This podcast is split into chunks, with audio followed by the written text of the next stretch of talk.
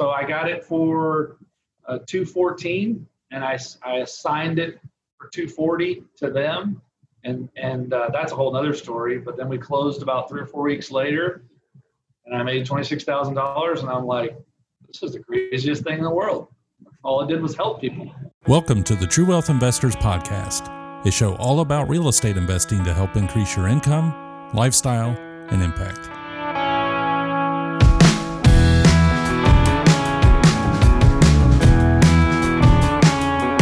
Hello, this is Chad Harris, your host for today's episode.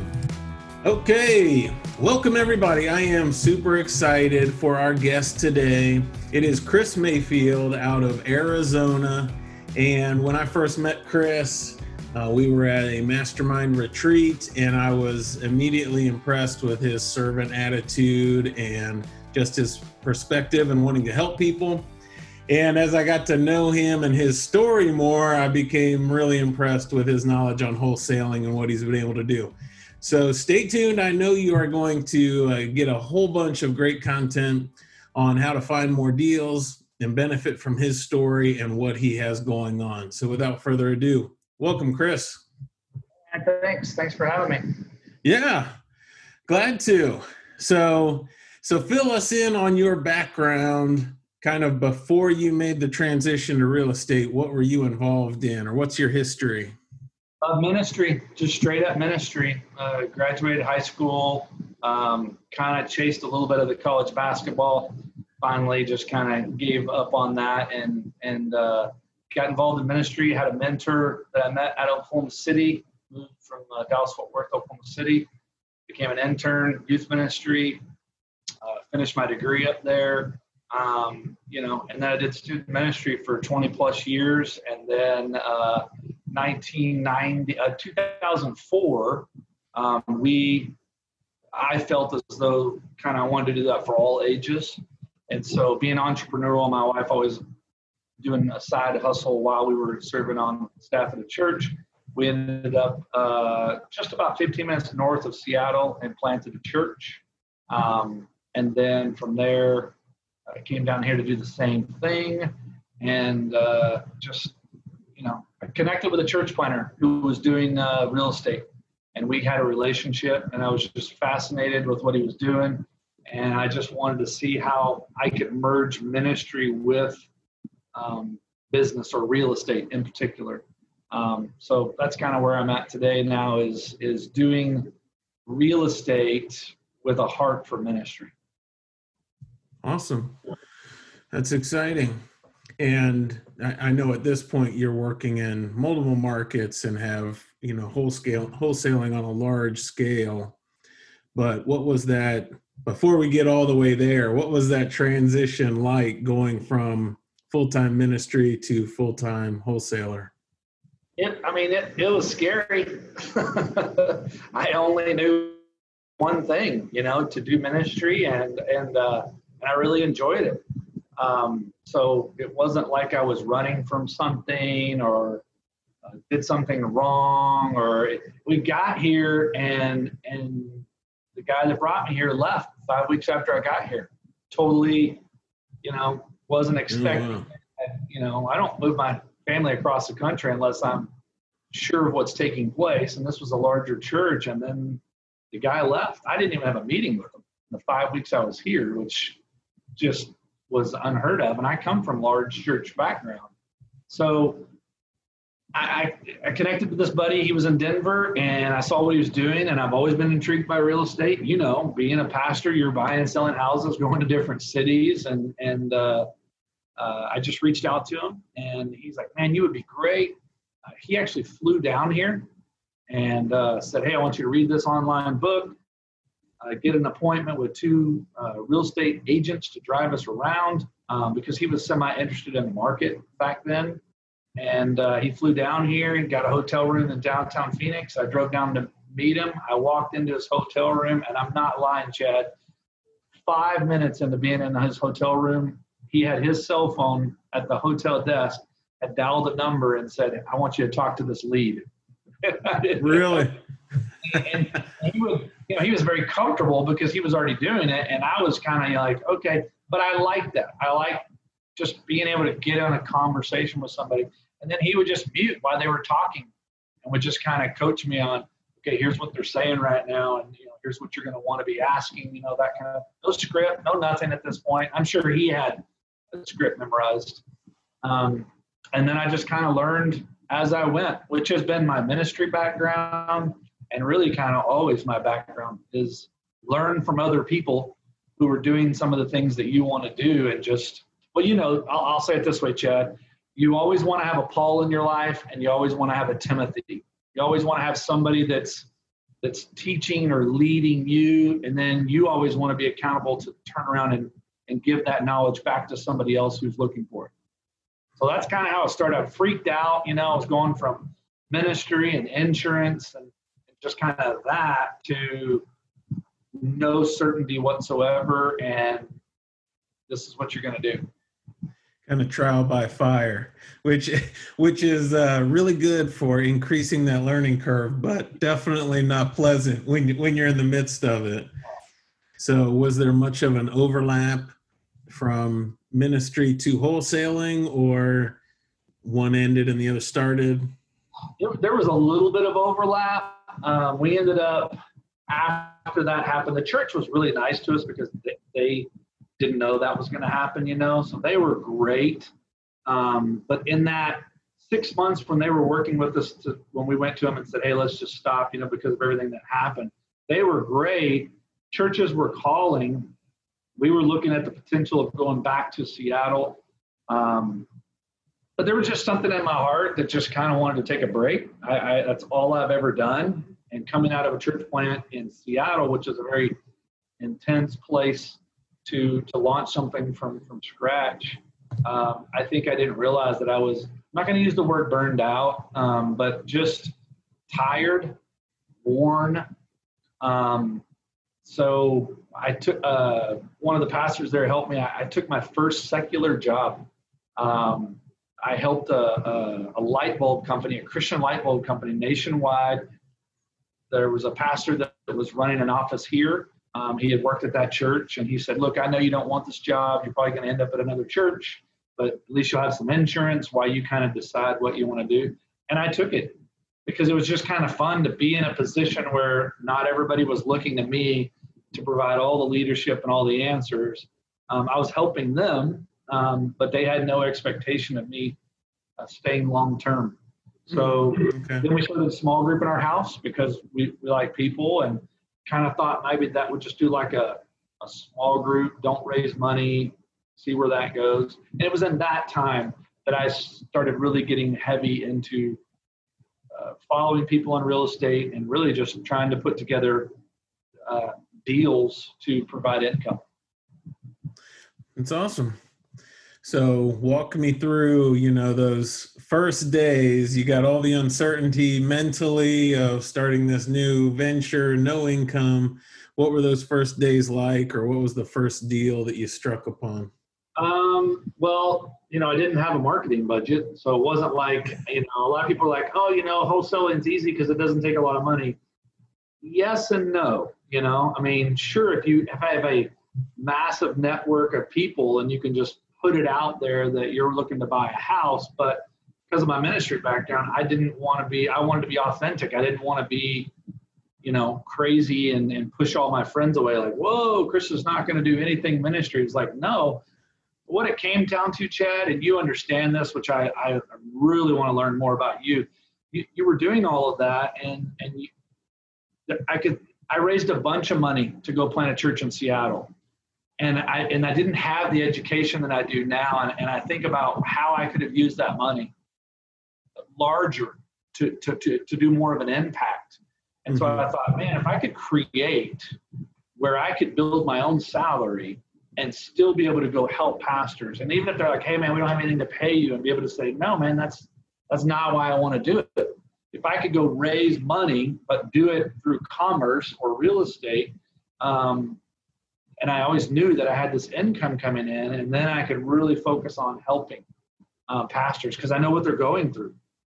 So yeah, just freaked out. So there was a few friends that I told, and I was trying to work with my friend in Colorado who came down here. We threw out a few postcards, and we started getting phone calls, but we weren't getting anything. And he's like, "You're doing everything right. Just, you know, we haven't found that right one." And then I had a buddy in Seattle, and I said, "Hey man, if you find any houses that look like they need a total, you know, repair job, send them to me. And if I get it, I'll pay you something." And he called me, and there was a guy who was packing boxes, moving from Seattle to another city, and he hadn't talked to a real estate agent. So I said, "Well, ask for permission if I could call him." He did. And I was actually at the cabin in Colorado, and I called him, and he was interested. And after understanding his needs and what he was going through, I kind of said, "What if I paid off your mortgage, put a certain amount of money in your pocket? Would this deal work for you?" And he actually took it to his church. I didn't know. He later told me leadership, the type of church he was in. And they said, "Yeah, looks like a good deal." So we signed the agreement. And it was in Seattle, and so I didn't know it. In 2013, 14, when that was, my first deal was virtual, but I had no clue that's what it was called. My thing was make money, you know, take care of your family. That's all I was worried about. So he signed, and then Bigger Pockets was brand new to me. So I threw it out there and said, "Hey, I'm a Phoenix guy. I just got a contract on a property in Seattle. Would anybody be interested?" I mean, immediately 8 people. Boom, boom, boom, boom, boom. And I didn't even know what I should sell it for. So I called a guy from my church that I had planted in Seattle, and I said, "Hey, man, you think you'd go take some pictures of this property?" "Sure, man. I'd love to do that." So he went and took the pictures. And then he reached out to me, and he said, "What are you going to do?" And I said, "Oh, I'm just going to assign the property, the contract, to somebody who wants it." And he said, "Well, my dad and I," his dad was a 80-year-old house flipper in Yakima, Washington. And he was in Seattle. And he said, "We've been talking about doing a house in Seattle." So they said, "Okay." So they bought it. So I got it for $214,000, and I assigned it for $240,000 to them. And that's a whole other story. But then we closed about 3 or 4 weeks later, and I made $26,000. And I'm like, this is the craziest thing in the world. All I did was help people. Yeah. Yeah. From the outside listening in, it's like, that's unbelievable. You know, you're truly serving them, really helping them get out of this problem that they're in. And you're rewarded financially very well. Everybody's happy in the deal. And it's virtual. I mean, you're doing it. I don't know. I mean, that's a long ways away, Seattle from Phoenix, right? So what was crazy was they were telling me that I couldn't assign it. Somebody in the title office, it's a big title company that you would recognize, and so then Chad, it was like, well, what am I going to do? I don't have any money to pay this guy $214,000, but I have this guy that wants to buy it. But now you're telling me that I can't assign it. But I knew you could assign it, so I reached out to some guys in Seattle, like, yeah, I don't know what they're telling you. And so, but in my fear, I said, well, what could I do? And someone said, well, go find some money. So I went on, and someone said, forget what it's called now. Now they call it bridge loans, but it was something back then. So I called, and there was a company in New Jersey that said, yeah, we'll give you the money for 24 hours. It'll cost you $1,500 because we know you're only going to have the house for 15 minutes, you know, on the double close.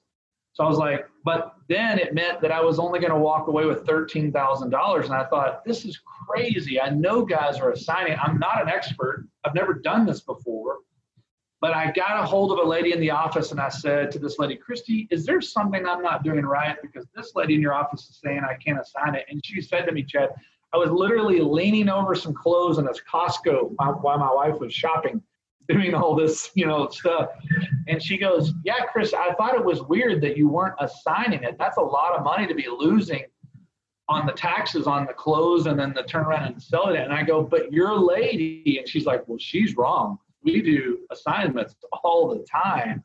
So instantly I went back from 13,000 to 26. So when I closed the deal, the day of closing, I flew up there. I shook my buddy's hand who was buying the house. I definitely shook Christy's hand because she helped me, you know, take care of my family. And because we were from Seattle, you know, there's friends I wanted to see. And it was so crazy. I had a buddy, he was driving me around, and he's like, "Well, where's this house?" And we drove up to the house, and he goes, "Is this a house?" And I look down on my phone, and I go, "Yep, this is the address." And he goes, "Wait a minute, you haven't walked in the house?" I go, bro, this is the first time I physically have seen the house. And we had already closed. So that's fascinating to me. That's why I probably got into it, as I was just fascinated by the whole process. That's fascinating to me as well, honestly. I mean, that's a good deal. So, and I think there's some great lessons in there too. You were networking with your friends, you know, people you knew, whether that was Seattle or your friend in Colorado. And it sounds to me like you had kind of a learning perspective on it. You know, it wasn't that you were arguing with the title company, but you were just asking questions like, how can I resolve this? What's the best way to handle it moving forward? And you, I mean, that was a big difference in the deal for you, just in having that perspective and asking open-ended questions. It was all relationships. I mean, the money was great because my family needed it. It wasn't about getting rich. It was about, you know, paying rent, paying bills, taking care of your kids, you know, playing club baseball. It wasn't, but what I learned was that the $26,000 was huge for our family. But it was really the process of I'm not even telling you everything that went through, but like just all the things that I was learning to get this deal done. Yeah, there was the motivation, the why of taking care of my family, but the education I learned through that process was invaluable because I did one more deal that closed the next day. Again, these all happened at the same time. Wow. My gym owner here, I was going to a CrossFit. He had approached me 3 or 4 months earlier and said, you know, do you think you could buy my dad's house? And I said, sure, man. And then he didn't say anything. And I'm not one of those guys where I'm going to go like, hey man, you said you were going to do it. There's obviously a reason he's not coming back. But then around that time I'm going through that deal, he comes in and said, hey man, I remember that time I asked you about my dad. He said, if my dad doesn't sell this house, he's going to die. And I was like, So tell me a little bit more. And he said, well, he had a major surgery where somebody gave him a part, you know, and he's a hoarder. And if he doesn't get out of this house. And so then I started realizing why he had backed off is he was probably a little embarrassed of the situation, you know, but coming out of ministry, we know how to be dignified. So I got on the phone with his dad. His dad wanted this amount of money. And then he wanted this on top. And I said, he wanted $20,000. And I said, I could do that and $18,000. And he said, I'll do that. So I drove over to his house to sign the contract. And he opened the door and we couldn't get in the house. So I kind of knew at that point, okay. So we signed the deal. Here's the lesson I learned in that. I didn't know anything about this, Chad. So I had met with a guy earlier in Phoenix and he said, hey, if you ever get a deal, I've got thousands of buyers. And just send me your deal and we'll put something on top of it and we'll market it because you don't really have any buyers and we'll get you your price. So I sent it to him. I said, sure, man, I'll do that. You know, I don't know anything. You're an expert. And about 3 days went by and nothing. And they said, hey, man, they called me and said, it's not moving. We need to lower the price. And I said, so what are you guys going to lower it to? And they said, no, you need to take some off and we need to take some off. Well, I didn't know what they had put on top. And I said, well, I think my 10,000 is very fair. I've looked at ARV and I know the condition of the house. It's going to be a gut job. And they said, well, you need to take some off. And I said, you know, I don't feel comfortable doing that. You know, again, I'm taking care of my family. So they said, okay, we'll just take care of it on your own. So I just threw it out there to anybody and everybody. And this guy called me and said, hey, I saw this house yesterday. Do you own the contract? And I said, I do. He's like, can I go look at it? Sure. He went and looked, first guy, he went and looked at it and he said, sold. And I said, can I ask you a question? And I said, you said you saw it yesterday. He said, yeah. I said, well, what did you sell? And he said, it was $20,000. So they had taken my 10 and put an additional 10 on top of it, which wasn't fair. So I learned again, just be fair. That guy told me, Chris, I'll buy anything from you if you make it fair. So, yeah, so in 24 hours, Chad, I'm looking at a bank statement, and I made $36,000, and I'm like, it's half of a youth minister's salary for the year, you know, for the church that I served at. And all I was doing, Chad, was just trying to serve people, make things work, and just kind of be the glue for the seller and the buyer. Yeah. That's huge. You know, I was talking to somebody just yesterday, and they were talking about how they just have a hard time talking to sellers on the phone because they don't feel like they have the persona for it. And I was trying to say, it's just a matter of asking questions, helping them. It's not really about your personality. You don't have to be this over-the-top salesman or outgoing persona. You're just asking what they need and then trying to structure a deal that helps them. That's it. That's it. You just, if everybody would do that, I mean, and I'll say this too. For us, for Jeremy and I, my wife, it's about caring for the people. Like, I feel like if they see that I'm just praying to get a deal, they get that call all the time. So what you said is right. I don't talk. I know I talk a lot with you, but I just ask questions. That's all I do. They'll say something, and then I'll just follow it up with another question. And then that, I begin to hear their motivation and their situation.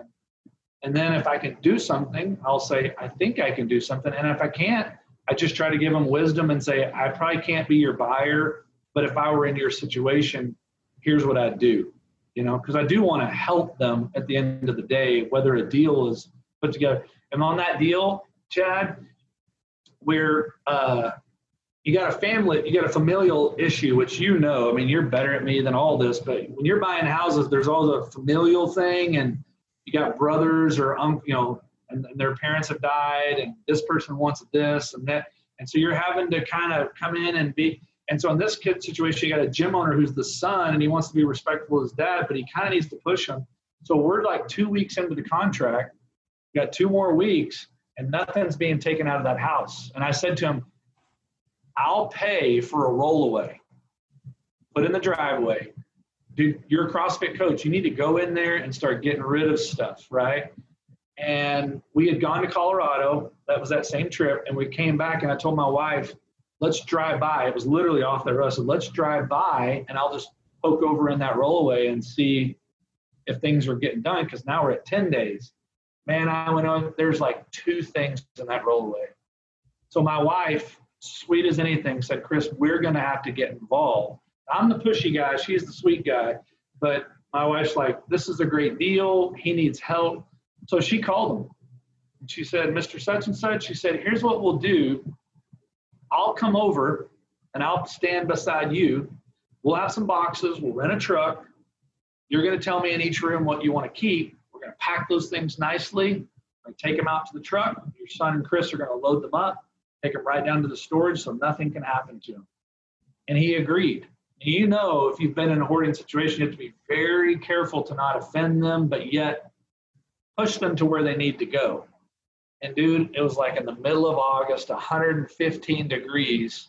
And Chad, I can't stand the smell. I cannot go in the house. So my wife, and at that time, my 15-year-old son went in, and my 15-year-old would bring the box to me, and then I would take it to the truck. And we took about a 2,500 square foot home of everything that he wanted to keep, and we put it in there, you know, and put it where it needed to be, because we wouldn't have gotten paid, because we would have gotten to the end of 30 days and the guy was like, he's still here. So you got to have to roll your, it's the pivot. Like, you get on the phone, you ask questions, and you go, okay, here's the problem. Here's what we need to go solve if we really, truly want to make this a business. So that's a great example, I think, of looking at that problem from a serving standpoint, because I think a lot of people would look at it and get confrontational. You know, this has to be done, and this date is looming. And that's a much different stance to take versus, you know, this date's coming up. How can I help you to make sure you abide by the date? That's a big difference. 100%. I mean, there was a military family in San Antonio. They had a house in Tucson, I think it was last year.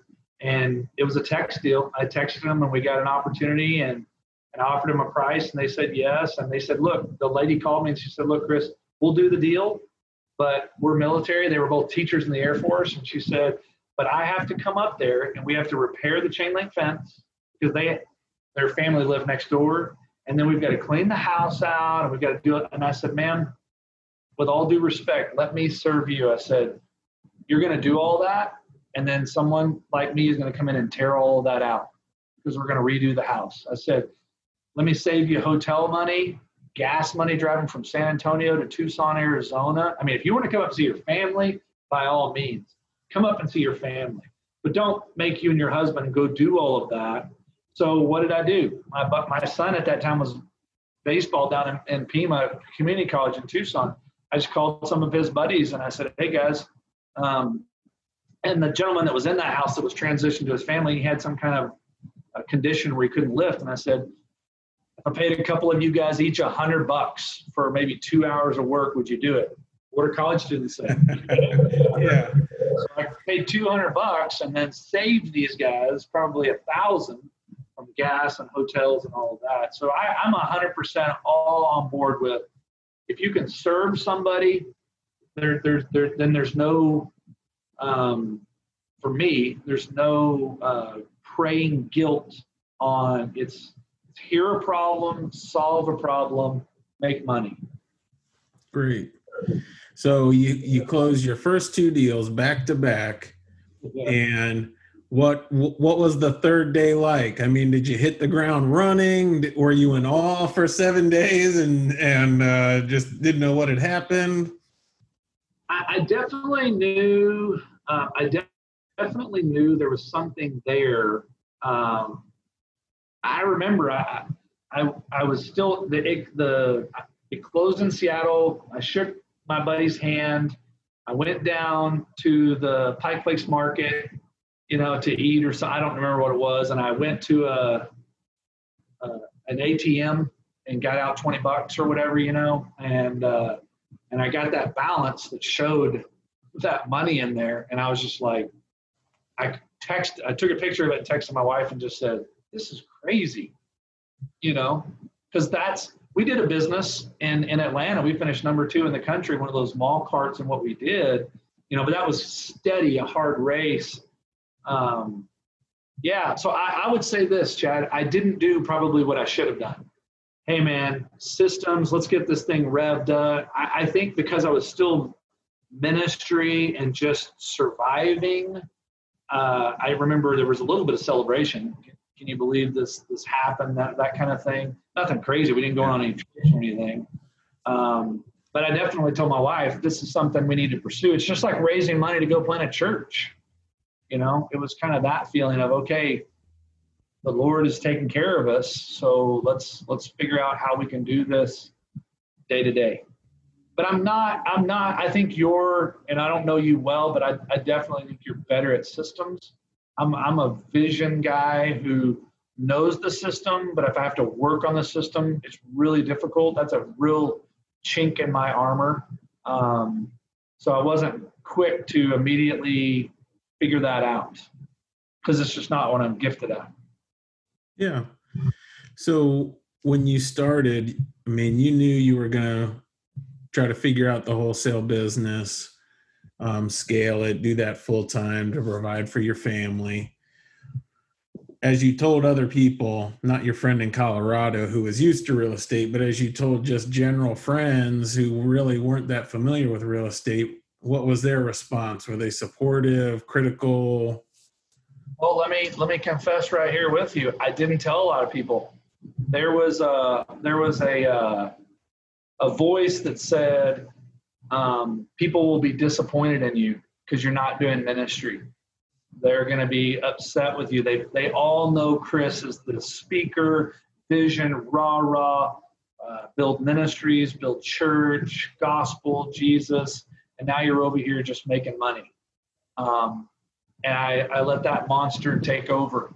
Now, there was definitely the part of me that, hey, I'm taking care of my family. But actually, there was a guy here, a husband of a wife that was working at CrossFit.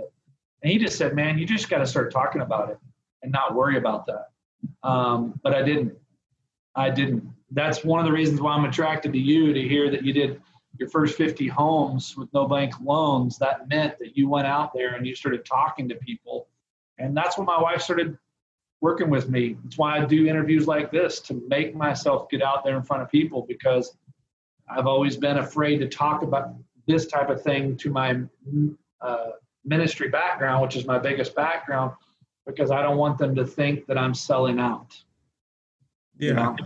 I can completely relate to that because, you know, when we couldn't return to Kenya, it really was beyond our choice. You know, it wasn't physically possible for us, for our family to return, but I still felt that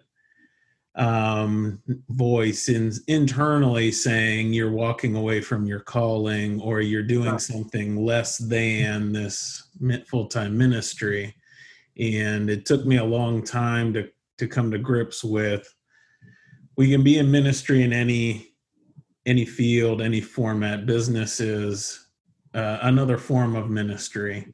And the sustainability model is different. The funding is different, but we can have just as big an impact whether our daily focus is in business or ministry full-time. So 100% agree. But I just saw, you know, your memory thing on Facebook popped up, and like 4 or 5 years ago, I guess I met with somebody and I just made a post on Facebook and just said, it's so awesome that I can go to a business thing and talk and be able to share the gospel. And I remember it because the person asked me my background, and that led them to say, you know, actually me and my husband have been talking about looking for a church. And, you know, and what did I do?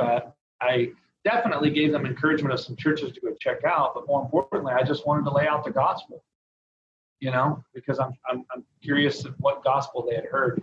Can I ask you a question? Because you would really help me. Tell me, I'm still in that battle. Help me. I love what I do, so I definitely put it on social media, but I want to have more one-on-one conversations with these people. What was it that transitioned in your heart, or what was it you heard, or how did you turn the corner when you realized I'm not any less pro-Jesus doing what I'm doing now than when I was a missionary? And so I'm going to talk about real estate. Well, for me, I started talking about real estate naturally when I was transitioning to working in the States because we were on furlough. And since we couldn't return to Kenya, everybody knew my job was ending, right? And something was going to change. And so naturally people were asking me, well, what are you going to do next? Or what's the next step?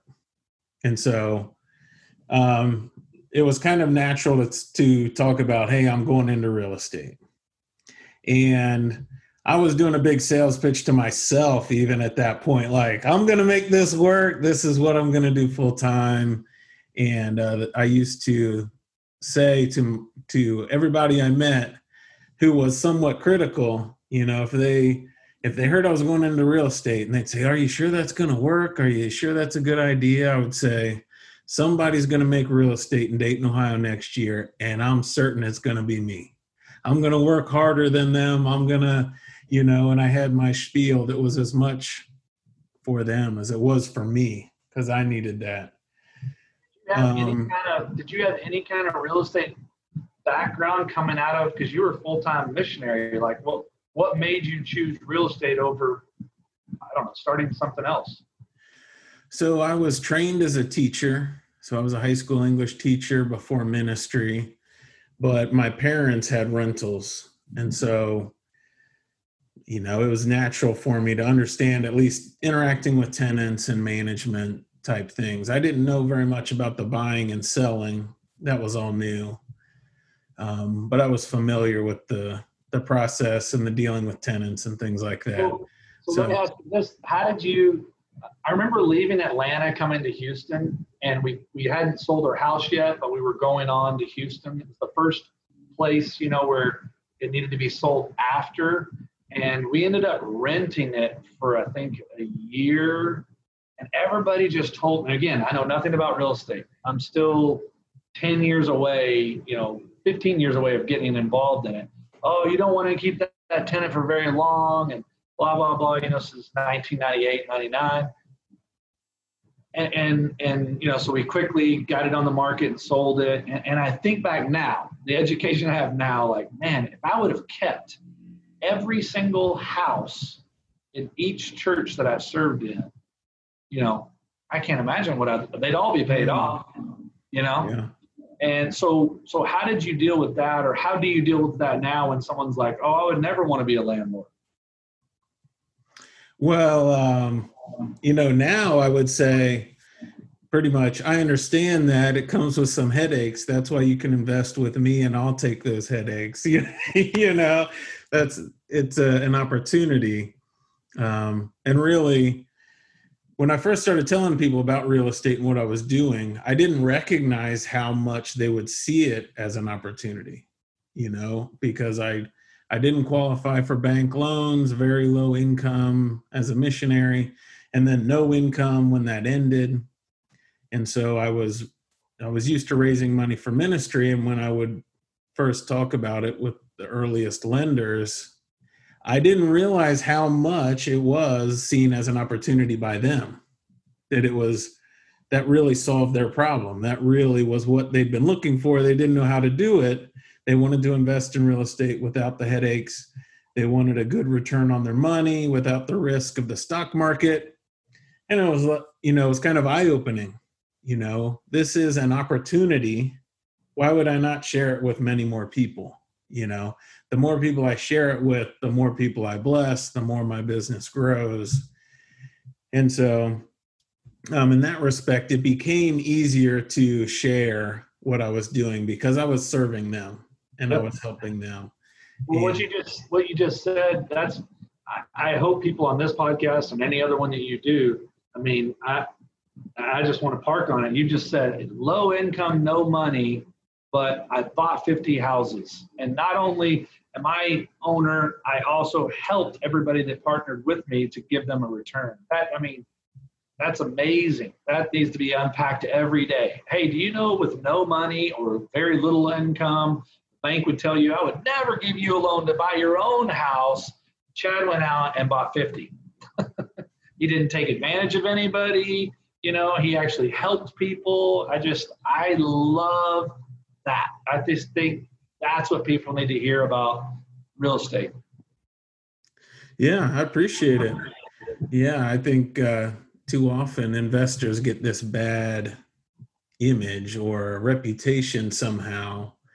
And in our situation, the communities were much better off. The houses that had been left were being fixed up.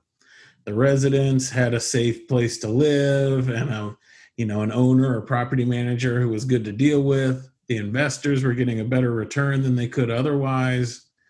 Everybody was winning, right?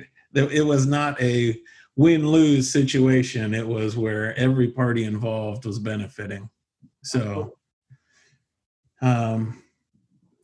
yeah, the more we can do that, but the more we can help other people do that with their businesses, the better the communities would be. It's just good all around. So 100% believe.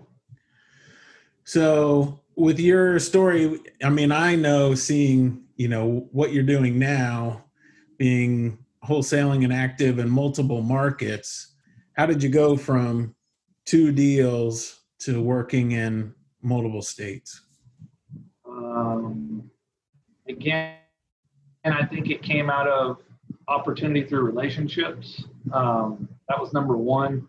I realized I needed to have some type of a financial backing, because everything that I was making was so that I could survive. And to be honest with you, I don't like doing things by myself.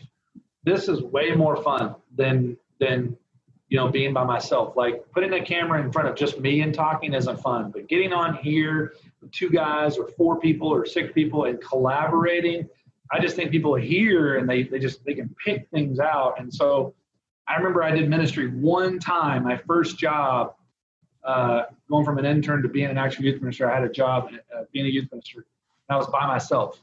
Small church, no interns, no secretary, nothing. And I just sat at that desk probably the first week and said, I am never doing this again. And that's why I like to build teams. I think more comes out of community than just singular. So I reached out to a buddy, and he was a youth worker at my church in Houston. But he was super busy, but he was a great guy. I just knew if I got into business with this guy, he would never take advantage of me. You know, like my wife and I love being around he and his wife.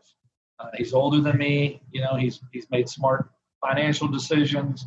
You know, that's the kind of person that I want to be. And I like to look for people that are different from me, you know, and because I want to learn and I want them to be it's like marriage. I want them to be sandpaper in my life. There are just things that I naturally know looking at you that you're better than me. So I want to spend time with you so that you can take away the rough edges of me so I can be more like you in certain areas of your life. So I reached out to him and he said no, not because he didn't want to, he's just busy. He was having to fly, leave his family every Friday to go across the country to work somewhere else. And then, you know, we'd come back, or actually we'd leave every Sunday night or Monday and then come back on Friday. And then one day where I think I was in a low moment, you know, real estate investing, you know, it's the highs are high and the lows are low. And I'm sure I was in a low drought, not getting a deal or something. And I was at baseball or something, and I got a call from him. And he said, hey, you remember that thing you've been talking to me about? I have time now.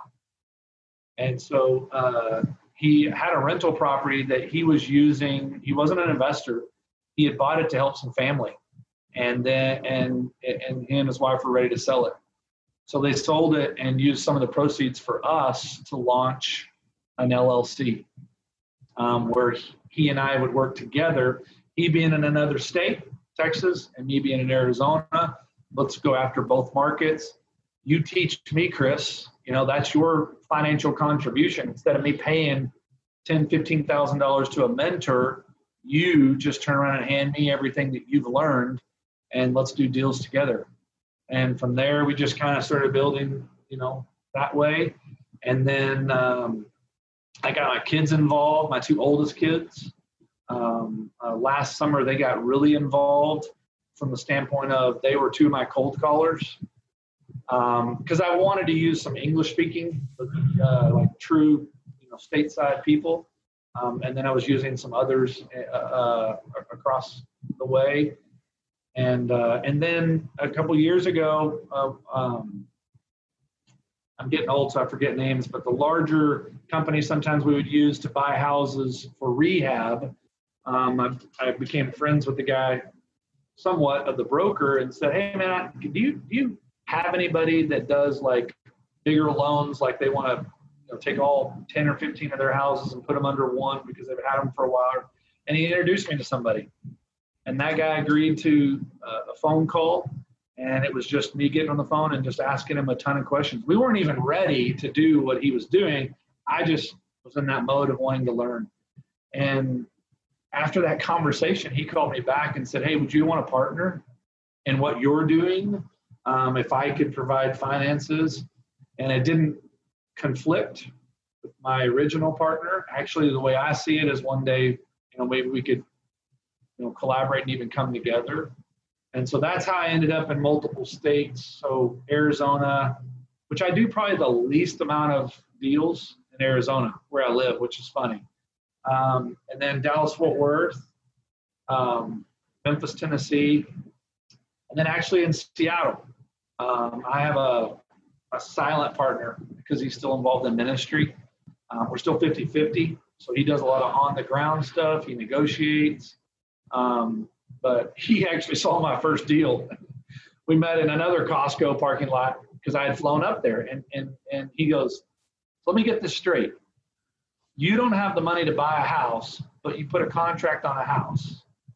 And then you assigned or gave that contract to another guy, and that guy gave you $26,000.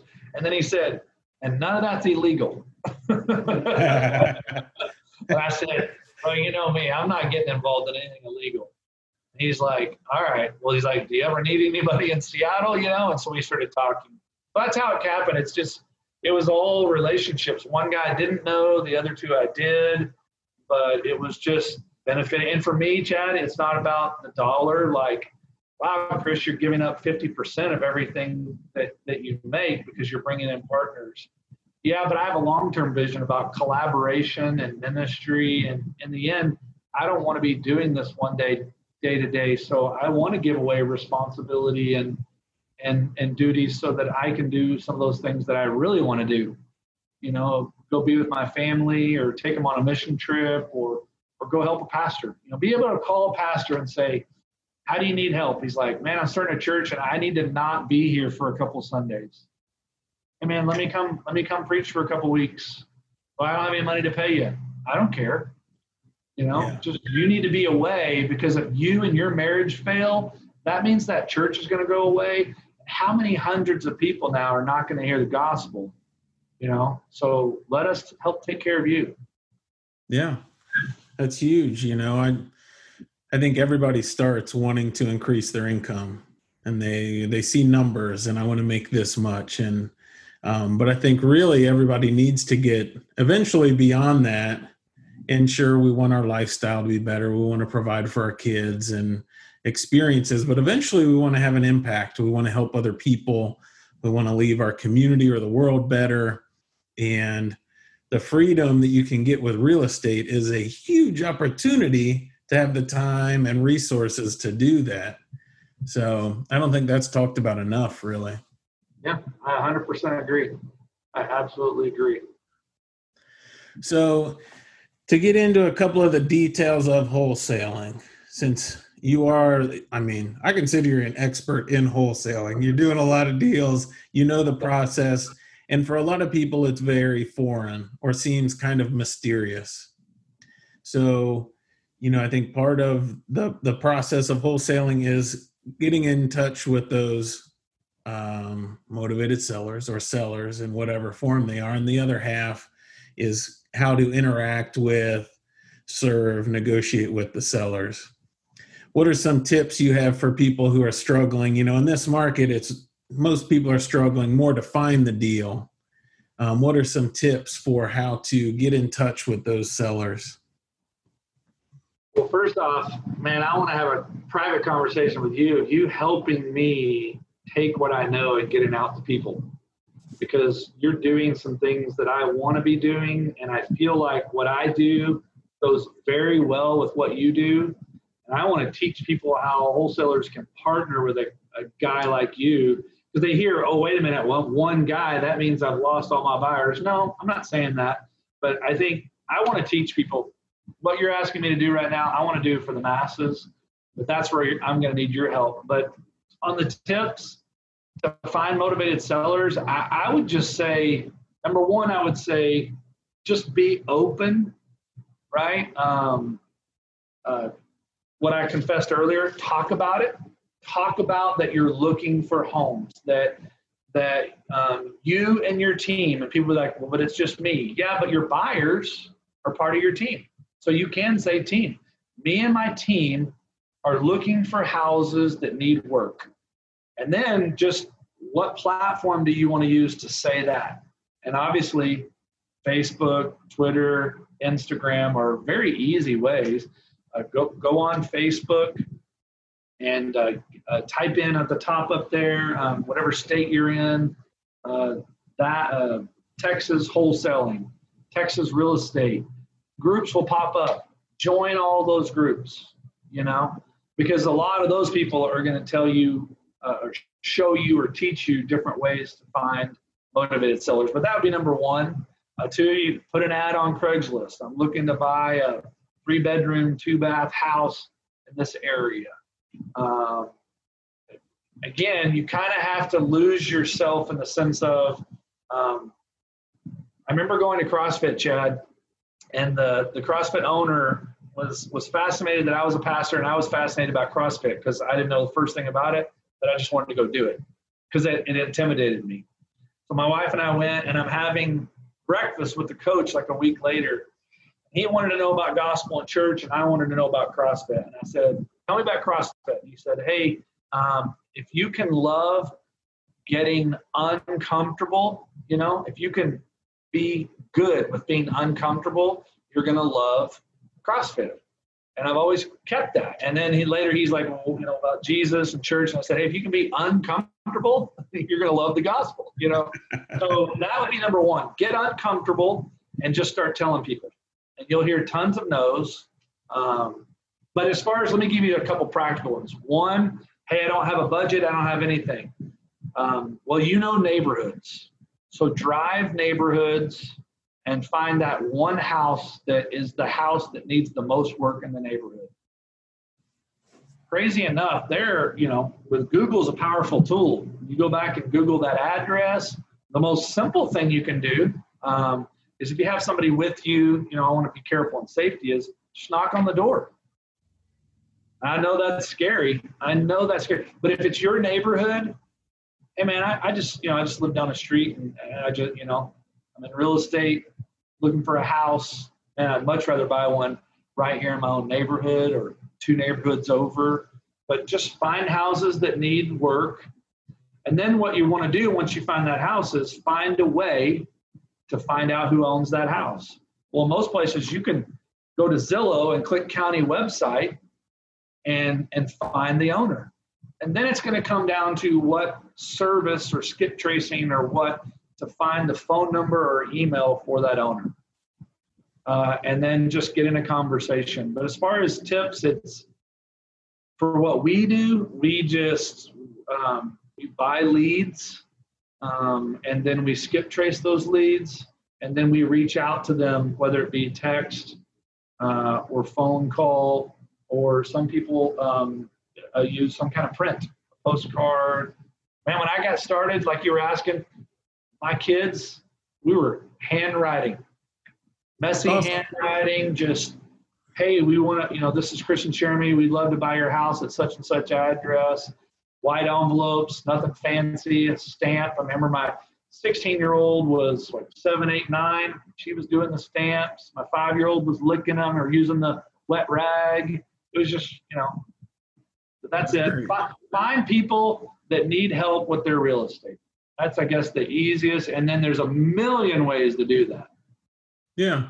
Well, that's huge, because I think so many people have this notion of I need a $500 marketing budget to get started, and you know, the majority of the ideas you just said really cost nothing.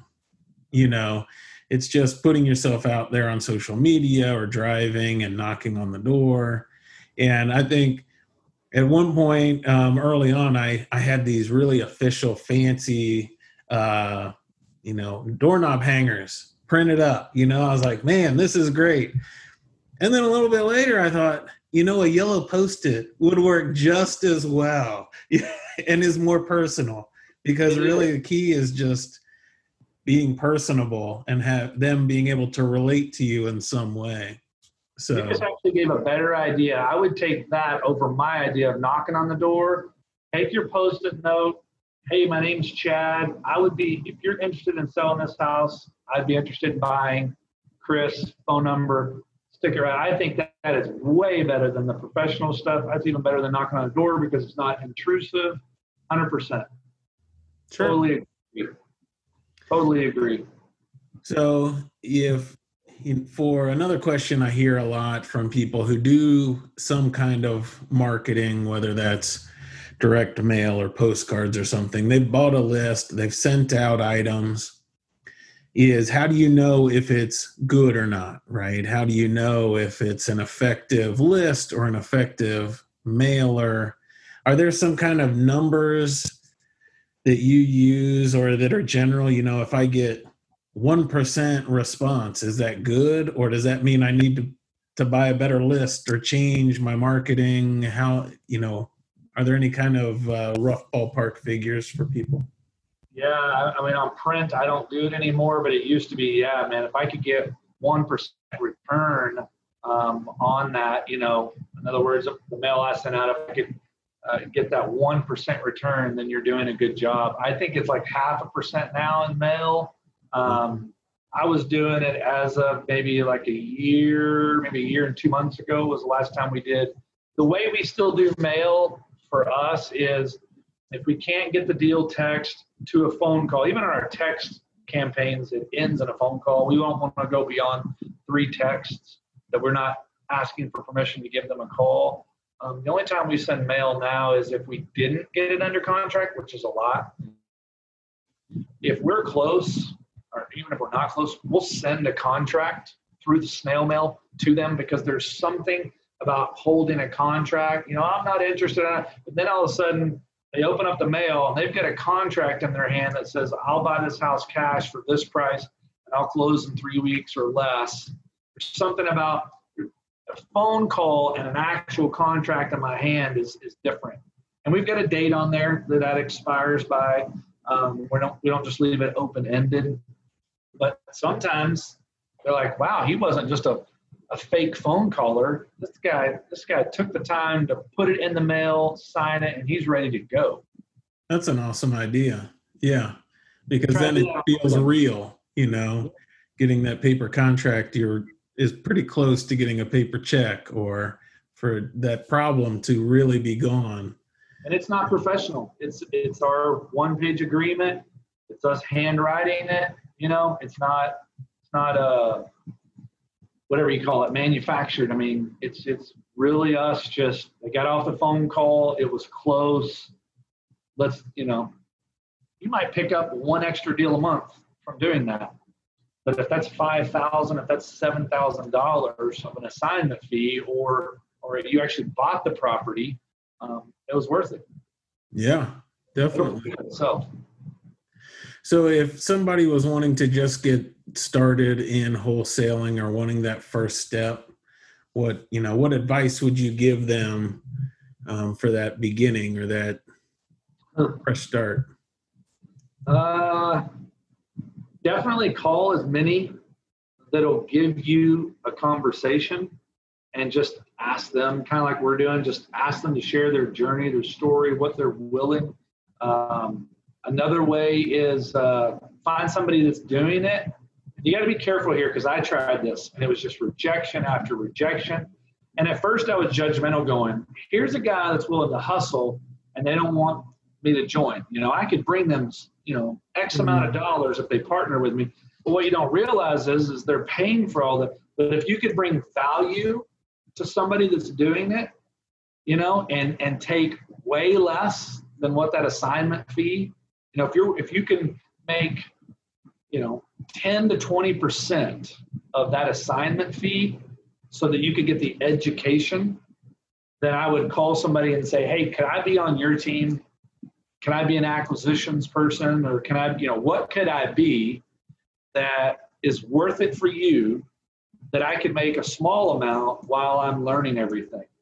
And some people will say that's not good, but I still think it is, because I'm somebody that's looking for people like that.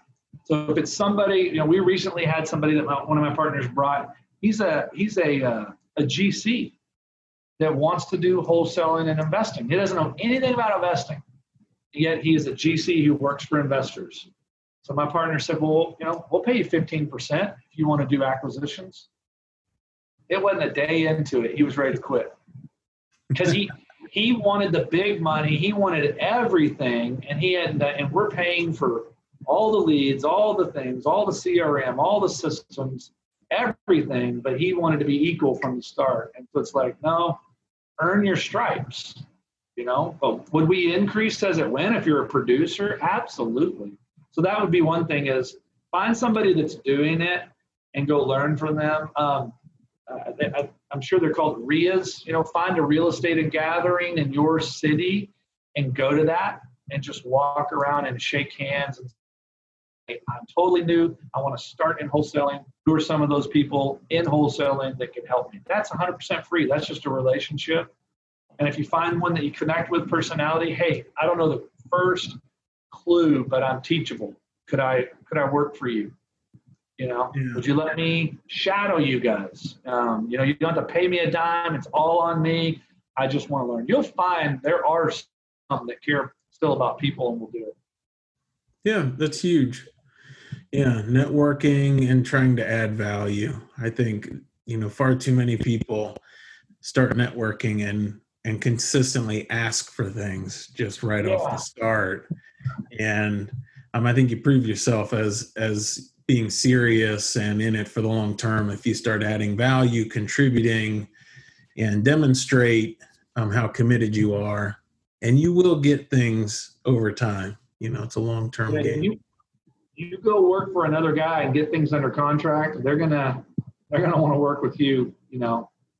Quickly. So, all right, where your business is now, what are your goals moving forward, or what's your focus? Be like Chad. No, I don't give you that. I love helping people.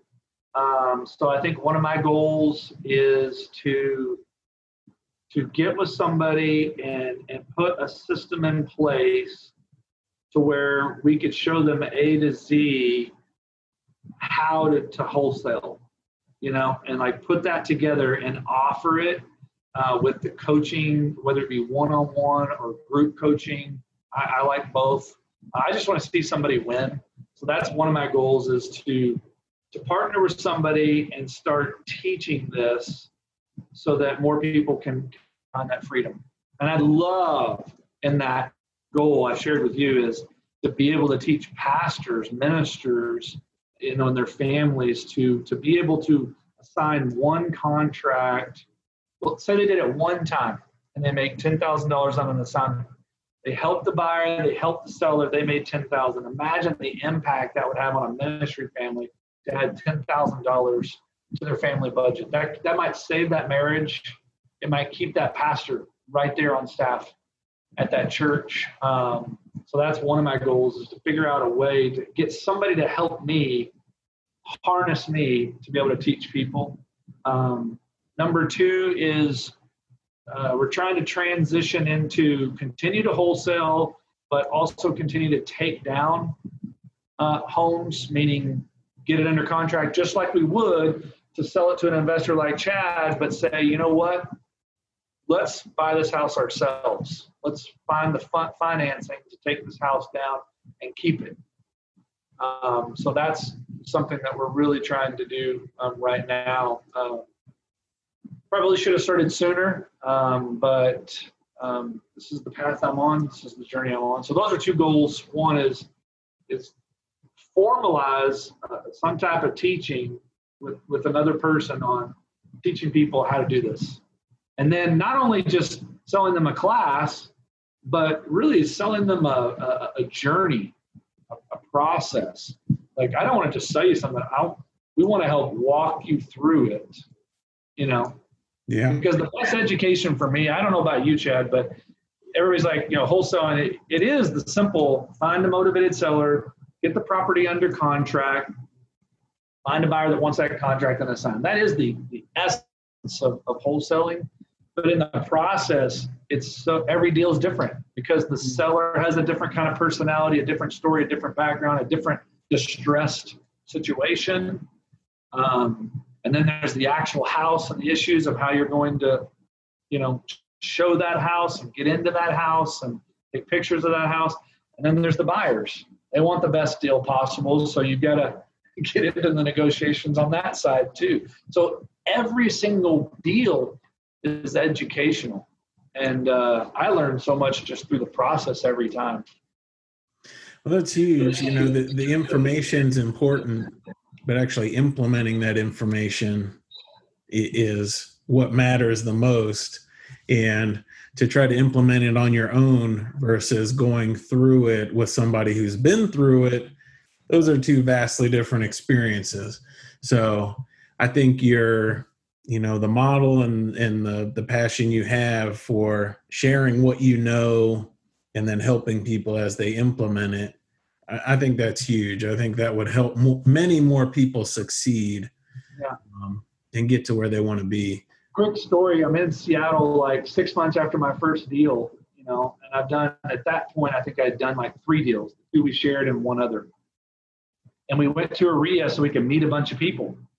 And I took my buddy, I was like, hey, we're going to go to this thing. We don't have anything to sell. We just want to go meet people, right? Because you gotta shake hands and meet people. And when people see, because I think people first buy you and then they buy your deal.